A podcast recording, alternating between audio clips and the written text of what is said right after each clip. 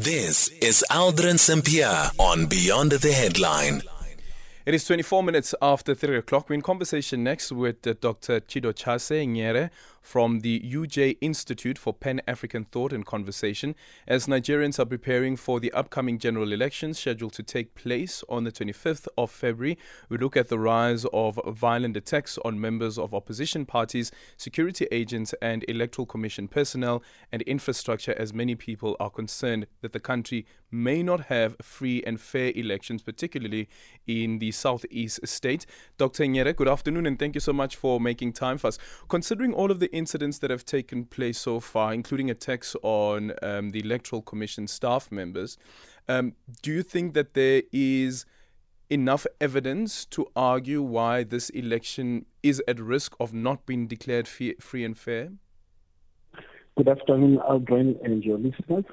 Yes, um, it is at risk. This particular election is at risk of being declared uh, not free and not fair. Uh, but you know, that, that is also contested in Africa. Mm. We, we, may actually not know what it means because the institutions that are supposed to guard against uh, governments going against democratic principles do not seem to have teeth that bite. So this is part of the problem. And I think we can locate it to a lack of civic education, particularly in the context of Nigeria if we look at what has happened, uh, particularly in the past, but in the recent past, uh, so we are speaking about issues that have happened as well this year, you will realize that what is peculiar about Nigeria is intra-political party violence. Whereas in other contexts, you find normally that it will be inter-party political violence.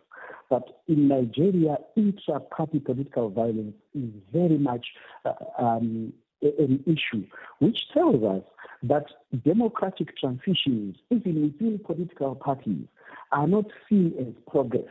And this is part of the pro- problem that then gets to generate a lot of political violence prior to elections. But looking at the extent of this violence and also how, for instance, an electoral official would be targeted, there's one report of an incident where um, an electoral official was was beheaded.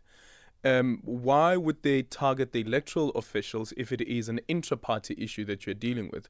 Like I, I, I, saw a report also indicating that some of this violence really takes place most of the time with the primaries, lead up to the primaries of the political parties.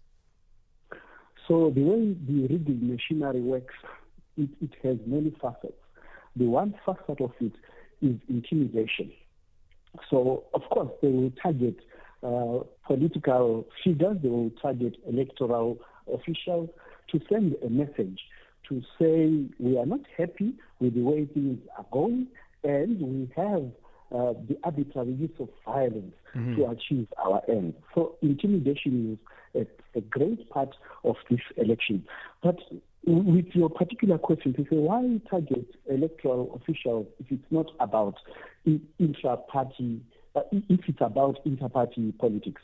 Um, it, it's a complicated matter because with intra-party transitions, they have other interests other than just the party.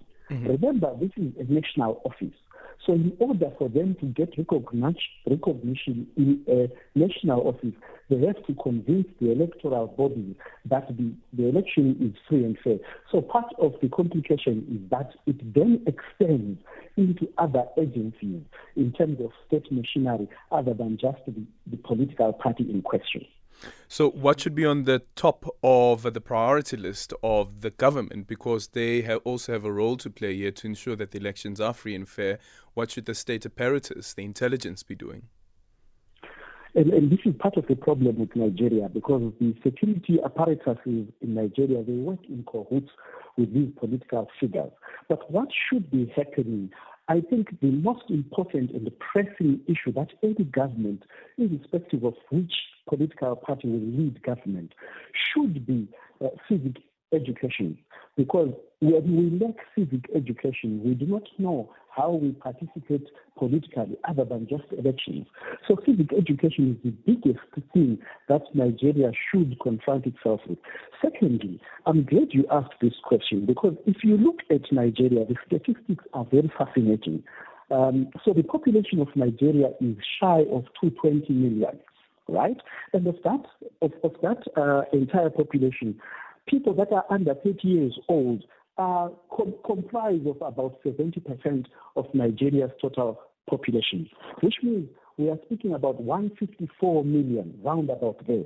Yet Nigeria fails to harness the, the youth dividend. So we have a lot of young people in Nigeria, but most of them are unemployed. They are not, uh, they are not getting or receiving the education that they need. Yet we find in the political uh, sphere and in the political machinery, we, we have uh, old people that are contesting. So, for instance, the two contestants, uh, two in terms of the main opposition party and the governing party, the current governing party, one is 70, one is 75. Right? And you ask yourself, why are young people not involved? And again, it takes us to the very issue of civic education. So those should be the priorities for any governing party that takes uh, governance. It should be civic education and uh, harnessing the youth dividends. Thank you so much for your time. That is Dr. Chidochase Nyere, who is from the UJ Institute for Pan African Thought and Conversation. It's half past three, time for the news headlines.